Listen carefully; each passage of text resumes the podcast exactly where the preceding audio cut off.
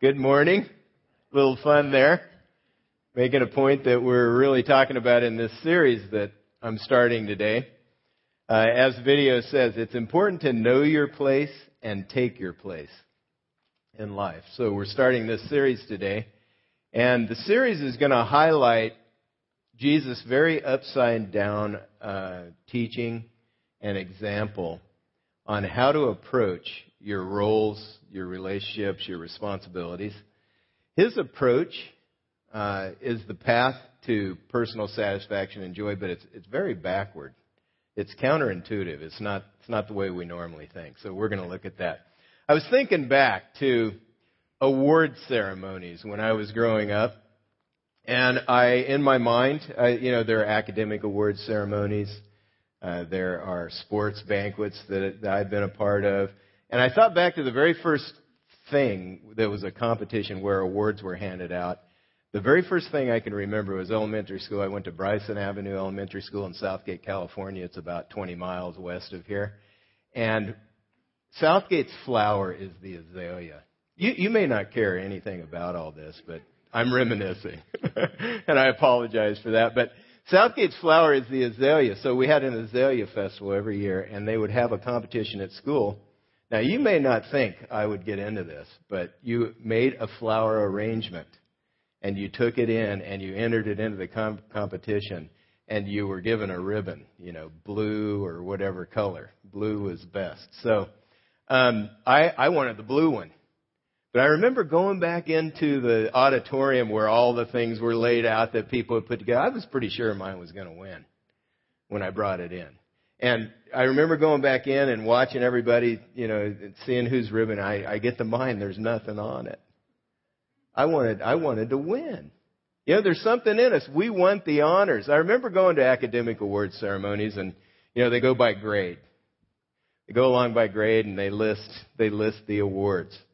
And I'm, I'm waiting for my name. Gets to my grade. I'm waiting for my name. I want my name to be called. I may be hoping against hope, but I want my name to be mentioned. You know, and really between junior high and graduate school, I was hoping against hope. I thought maybe, maybe there's some kind of error in the thing, but at, at, at, the end of the year of sports banquet, same thing for me. You know, I wanted, they began to hand out the, the awards course, the big award is the MVP, Most Valuable Player Award. And I'm hoping, as, as we're building to that, I'm hoping that the coaches have noticed what I knew. that I had made a, an extremely significant contribution to the team the whole season. And I, I'm thinking it's the most valuable contribution, you know, and so the, the thing flows by and okay, I, I, I, I got the word a couple times, and they're probably in the landfill off the 60 freeway right now. And really, does it, does it matter? But put us in any given situation. And if awards are being handed out, we want the honor, don't we? I do. I want the honor. There's something in me. Actually, there's something in all of us, the Bible says, that longs to be honored. And it's called in Hebrew, the word is hallelujah, which means self-praise. And Ecclesiastes 9.3 says it's embedded in our hearts all the days of our life. It's there.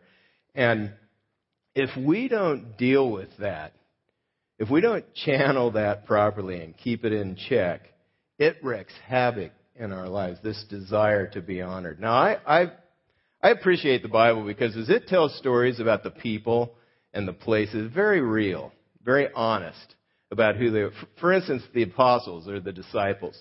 Very real people. You see their, their warts and all. You know, the good things about them, the bad things about them. And in, in one, actually two different instances, James and John, I can relate to James and John.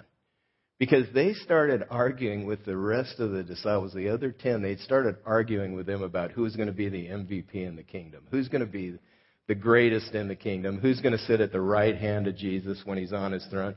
Who's going to be the most important? I can relate to that. I, I, I might be in that skirmish. I used to read the Bible and I used to think, well, what is their problem? You know, these people, don't they know? And now I realize that's, that's, that stuff's in my heart as well. And so this skirmish breaks out between uh, James and John and the other ten, actually one time his mother, their mother, James and John were brothers, their mother sort of encouraged this skirmish along. And James and John, they didn't need that much help. They were arguing at another time.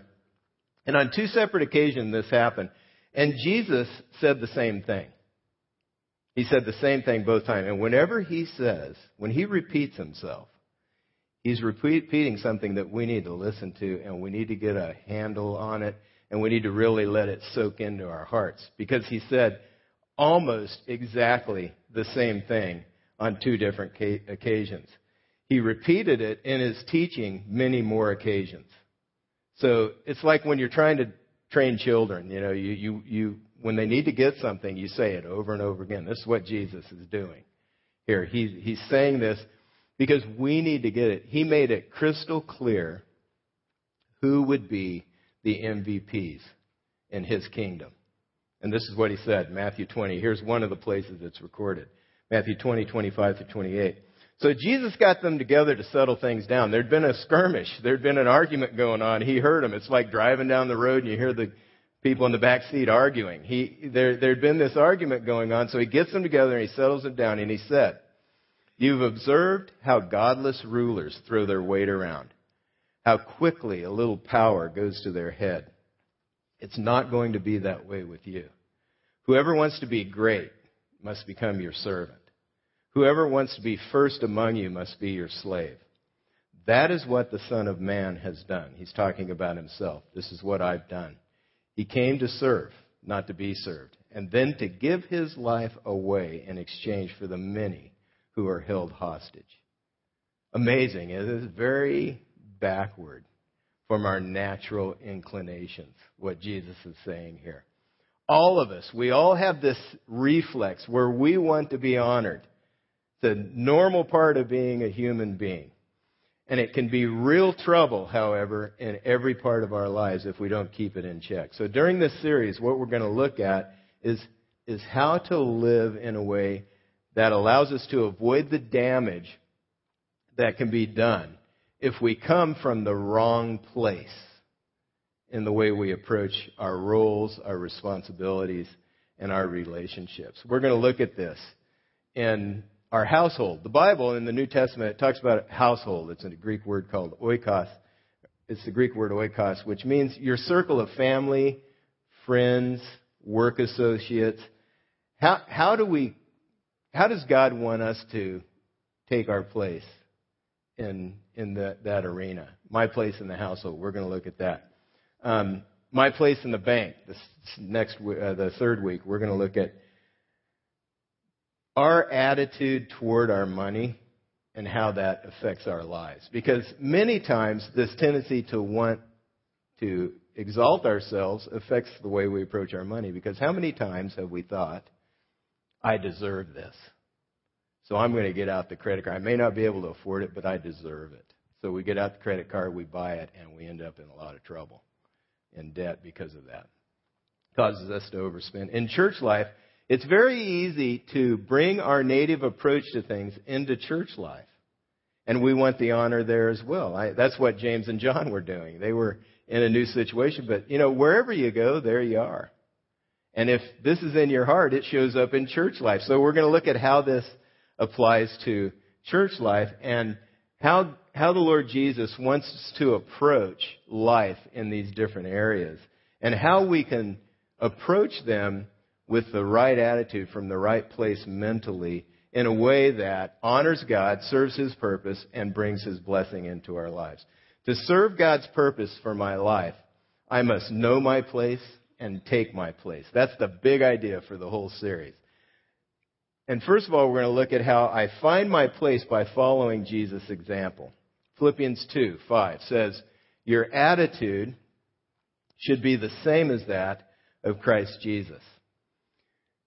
In every circumstance, every situation we face all day long, we choose an outlook toward it. We choose an attitude. Many times without giving it much thought. And maybe you felt attacked by certain attitudes at times. But at any rate, we choose the attitude we're going to end up with as we approach the people, the events, the situations and circumstances that we're dealing with, our money, uh, the company we work for, or other organizations we participate in, church. We, we choose the attitude. And this attitude that we choose is going to show up in our words and deeds. It's going to show up in what we say and do. And actually, it locates us. The attitude we choose sort of locates us in a position or a place and sends us off in a direction. I, we traveled a lot in the month of June, and we'd be driving down the highway. And as we were driving, maybe it was about 60 miles from the next town, and Cindy and Lindsay and I were traveling together, and we'd we'd say, "Hey, let's see if there's a McAllister's Deli in this next town." And so you Google it on your phone, and you're you know you're you're hoping there is one if that's what you want. If you want some sweet tea, they have great sweet tea. And so we, we'd be asking this. But you know what? On Google Maps, it has to locate you before it can tell you how to get to where you want to go. And if you don't have a strong enough signal to get located, then you aren't going to get directions on how to get there. It's the same in everyday life. The same, the same thing works, works out. We have to start from the right place mentally we have to start with the right attitude or mental place in order to choose the, the right words and actions that will accomplish the right purpose and move us toward the right kind of progress in life. We, we choose these things. So it's very, very important. The passage that we're going to look at says that followers of Jesus should start from the same place Jesus did. In other words, we should choose the same attitude that Jesus chose. That's what it means to follow him. We, we do what, what he did. The passage says that, that followers should choose his mental position. That's what an attitude is. If you look it up in Webster's, there, there's five or six different definitions. Number three is an attitude is a mental position toward a, a state, a state of being, or a fact. So it's a place that you come from mentally. It's a, it's a mental position with which you approach life and which you approach whatever's in front of you.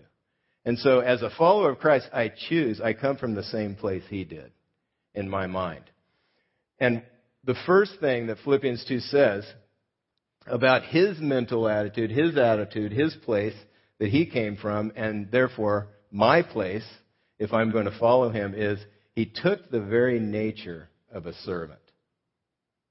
Now, many scholars suspect that verses 6 through 11 that we're going to look at this morning, Philippians 2, is a hymn, which means that the, the early church, the first churches, would sing this over and over again because that's how important it is to remember.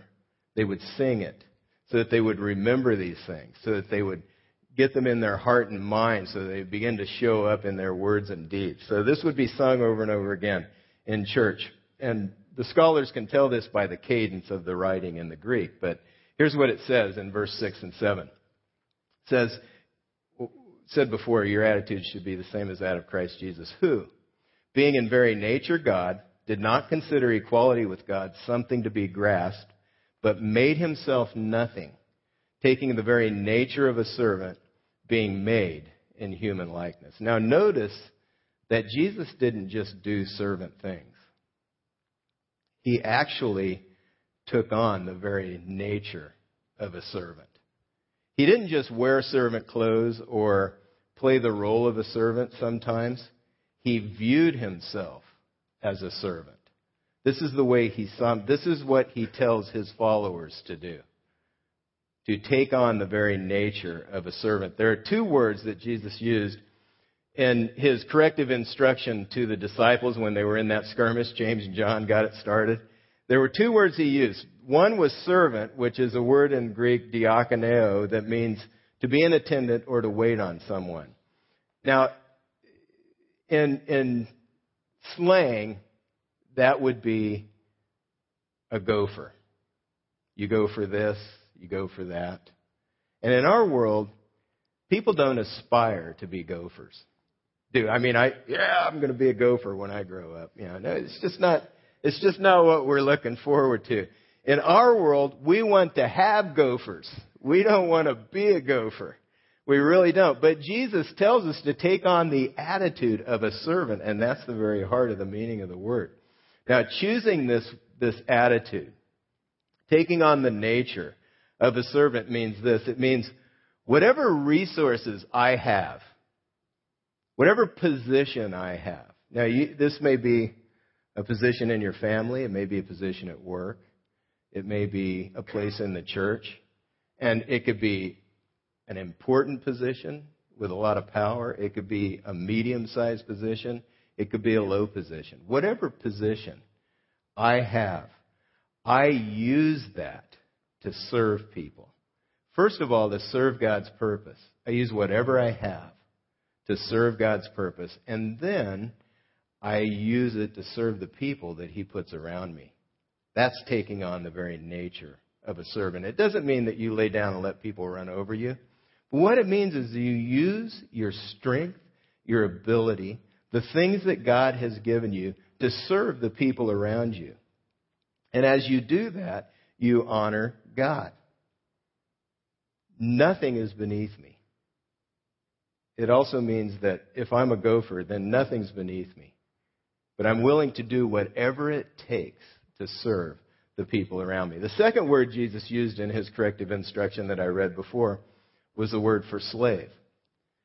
And it says in Philippians 2, this is the word here. He took on the very nature of a slave. Not just somebody who served for pay during the day or did a couple errands and then were paid for it, but he took on the very nature of a slave. He did not hold on to his high position as God. He was number one. He is number one in the universe. He still was while he was on the earth. He didn't hold on to that position, but he emptied himself, it says. He emptied himself and took on the very nature of a servant. Now, what this means, it doesn't mean that Jesus was any less God when he walked on the earth. But what it means is that he set aside any divine characteristics and privileges that he would have as God that would keep him from becoming a man. So he set those aside and he, he limited, he voluntarily took on a, a body as a man and limited himself for you and I. He took on the very nature, he emptied himself, took on the very nature of a servant. He made himself a slave to the Father and to the best interests of those who are in his path. Can you imagine what it was like for God to go to the market with with his mom and dad, you know, maybe 8 or 9, and they're kind of ordering him around and he's like, "Yeah, mom, sure, I'll do it. Yes, dad. Oh, sure, I'll take care of that." And then people who don't appreciate maybe his, his ethnicity are starting to abuse him and treat him wrong. Can you imagine what that felt like to Jesus, who was God? He voluntarily took on the nature of a servant. And all of those things took place. He was, he was shoved aside. He was disregarded. He was disrespected. He was spoken down to.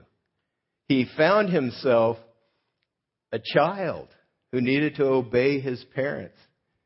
He, he found, found himself as a carpenter who needed to do right by the customers who may have been difficult to deal with. But he voluntarily took the nature of a human being and lived that life.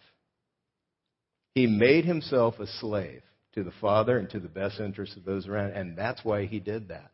And this is what he expects his followers to do as well to take the very nature of a servant and to humble ourselves. This is the second characteristic. It says, being found in appearance as a man, in verse 8, he humbled himself. And this is the way it's, put, it's said in Scripture you humble yourself. Now, it, we're going to find out also that things kick into place to humble you, but still, at the bottom line, you could go through the most horrendous things because you've exalted yourself and still refuse to humble yourself. This is something that you and I have to do. This is something that Jesus did. He humbled himself. He chose this attitude. He decided on it. And it's an attitude of humility, which means that I consider others better than me.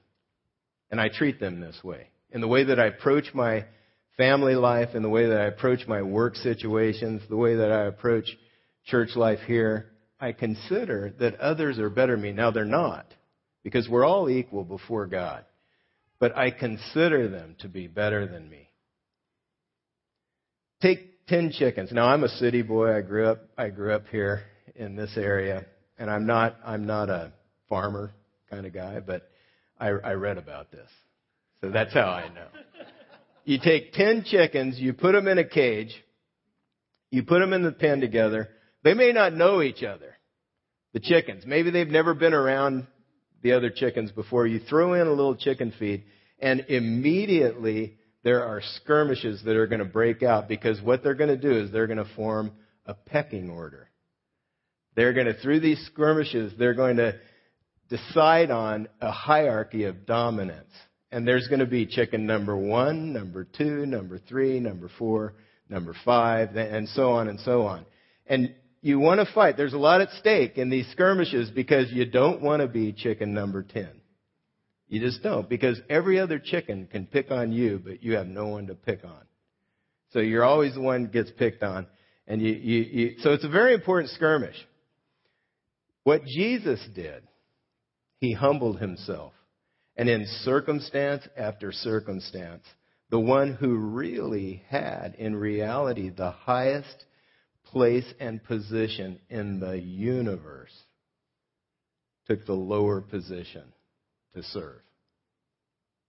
This is what he did. He just didn't, he ignored the, the pecking order. He, he ignored the skirmishes. And he chose to take the lowest position with a heart to serve. He said it. Son of Man came, not to be served, but to serve. He came to the earth to bless and to serve people. And so he didn't look down on people. He looked up to them. Whenever you look down on people, who, whoever it is, you start to bully them or you start to use them for your own goals and purposes. And Jesus, He's God.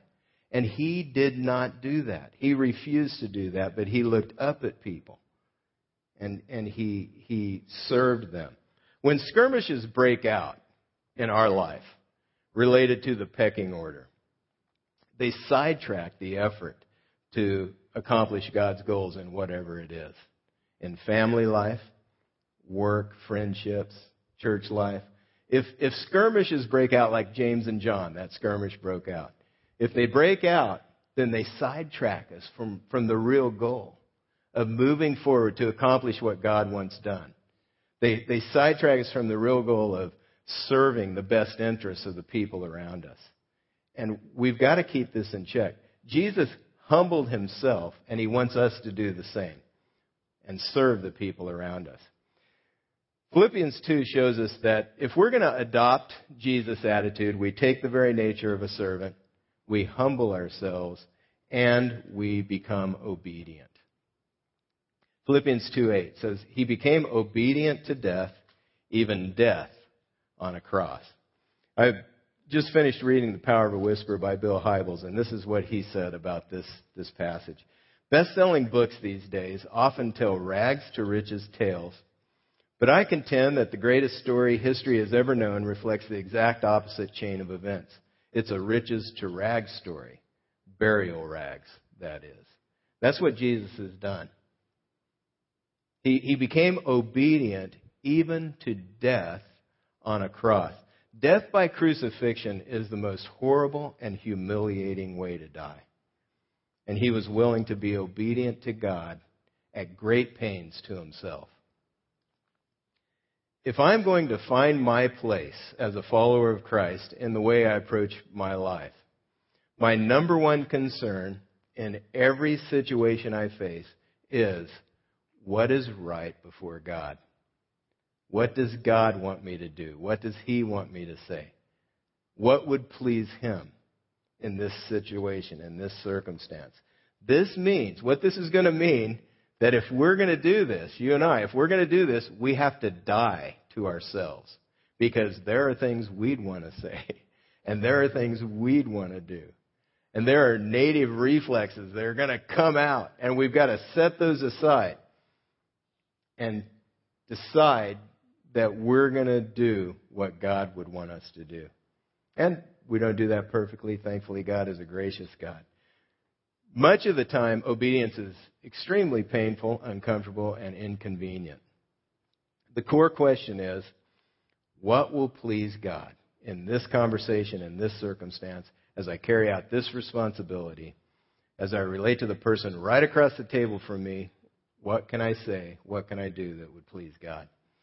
Jesus told in another instance with his disciples, I think he was teaching. The, the picture I get in this instance is he's teaching the disciples, and he gave them an attitude check for what we're talking about this morning. Uh, he told a story about a servant who was plowing in the field. The servant's been plowing out in the fields all day long, sun up to sundown, sweaty, hot, been working on the farm comes into the master's house. And he says, Now, which one of you expects for the servant to come into the master's house and for the master to begin to serve the servant, the slave? Nobody expects that. What you expect is the servant shows up in the house and the master says, Hey, I need dinner. I'd like some iced tea.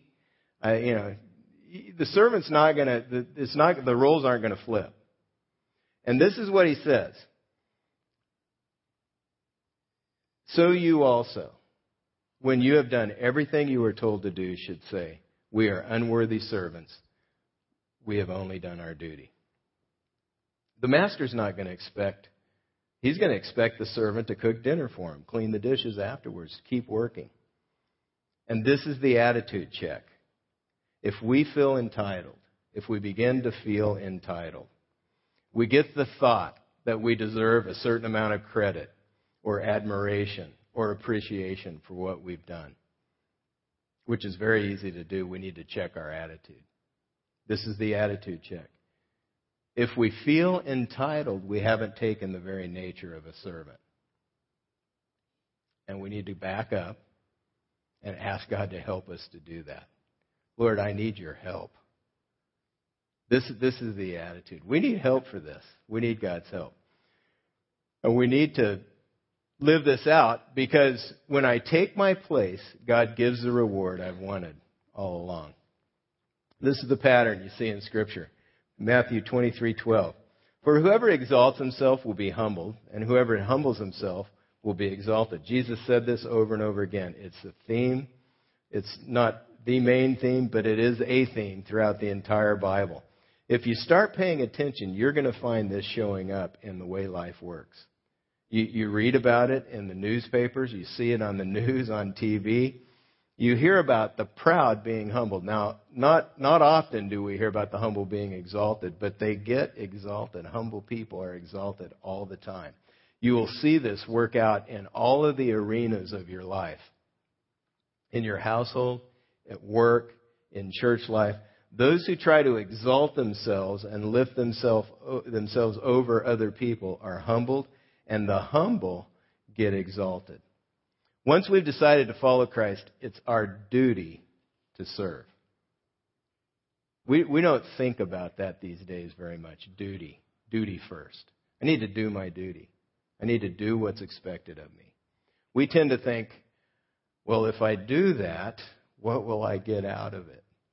Duty first, though. We do that. God honors the humble person who obeys him by serving the best interests of the people around him. And he is so gracious that as we do what he's asked us to do, he brings reward. He promises reward. And we may not get all the reward here, but we will be rewarded. Now, Jesus, in Jesus' life, he got, he got the ultimate reward. We won't get it quite like him. He's worthy of worship. But it says in verse 9 through 11, Therefore God exalted him to the highest place and gave him the name that is above every name, that at the name of Jesus every knee should bow, in heaven and on earth and under the earth, and every tongue confess that Jesus Christ is Lord to the glory of God the Father. This pattern, humbling yourself and being exalted, worship is reserved for Him. We'll never be worshiped, but we will be commended by the one we serve.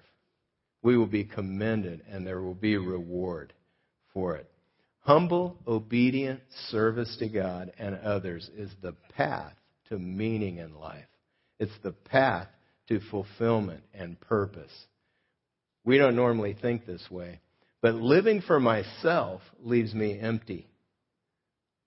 When I empty myself for others, I am full. This is the way it works. The seeds of service that we plant will grow into deep friendships and family relationships. If we plant wisely, we will have a deep sense of accomplishment as we make real progress toward the right goals. When I die to myself, I become obedient even to death, and I serve, I discover what I've wanted all along deep personal satisfaction. We get a taste of the reward here on earth. We get the feast in heaven, but we get a taste in the personal satisfaction.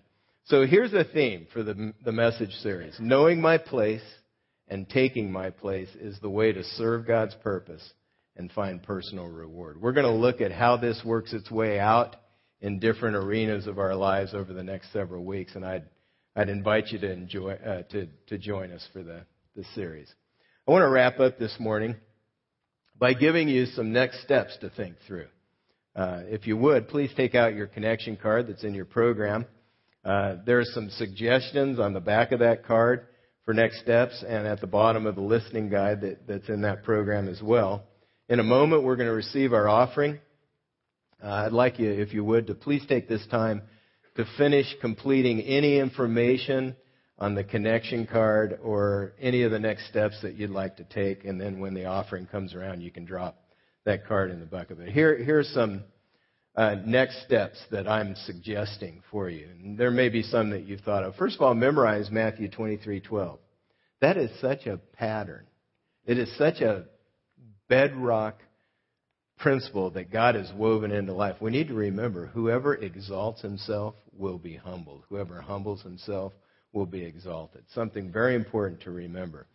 That, that could be a step. Just memorize that to remind yourself. Then a, a second step, read Philippians 2, 1 through 11, and ask God to help you adopt Jesus' attitude. Now, it's interesting because the passage we read follows a comment Paul was writing to a church in Philippi in that in Philippians 2, and he's responding to a skirmish that had broken up broken out between two ladies in the church. And that this whole thing that we've looked at is what he said. This is our attitude. Not not to skirmish, not to fight over the pecking order, but but to lay down our life, to, to choose the very nature of a servant. So you could read through that, read about the skirmish, uh, read some really good counsel on how to approach uh, relationships, and then soak that up and ask ask God for the help to adopt that attitude. And then the final step would be for the first time, I'm deciding to accept Jesus as my Savior and follow Him as Lord. Maybe you've been investigating what it means to follow Christ and you're ready to make that decision today. Uh, we'd, we'd love to know about that and we'd love to help you with, with that decision and relationship as much as you'd like. If you're a first time guest with us today, again, we're really glad you're here. And we have a gift for you out those double doors. And to the left, there are some books on a table. It's a book called The Case for Christ, which has some great answers to questions that people ask about Christianity and who Christ is. Uh, you can pick that book on your way out, and we we hope you enjoy it, and we hope it's it's helpful. Would you pray with me as the band comes up? Father, we thank you for the truth that we find in your word. And Holy Spirit, we thank you for the help that you give us to live this out. God, I, I, I pray that you would, you would guide and that you would direct us and that you would help us to make these hard choices to become obedient to you. That you might be honored, that your purpose might be served with our lives, and, and that people might be blessed and that we'd receive a blessing as well. We ask for your help in all this in the name of Jesus Christ. Amen.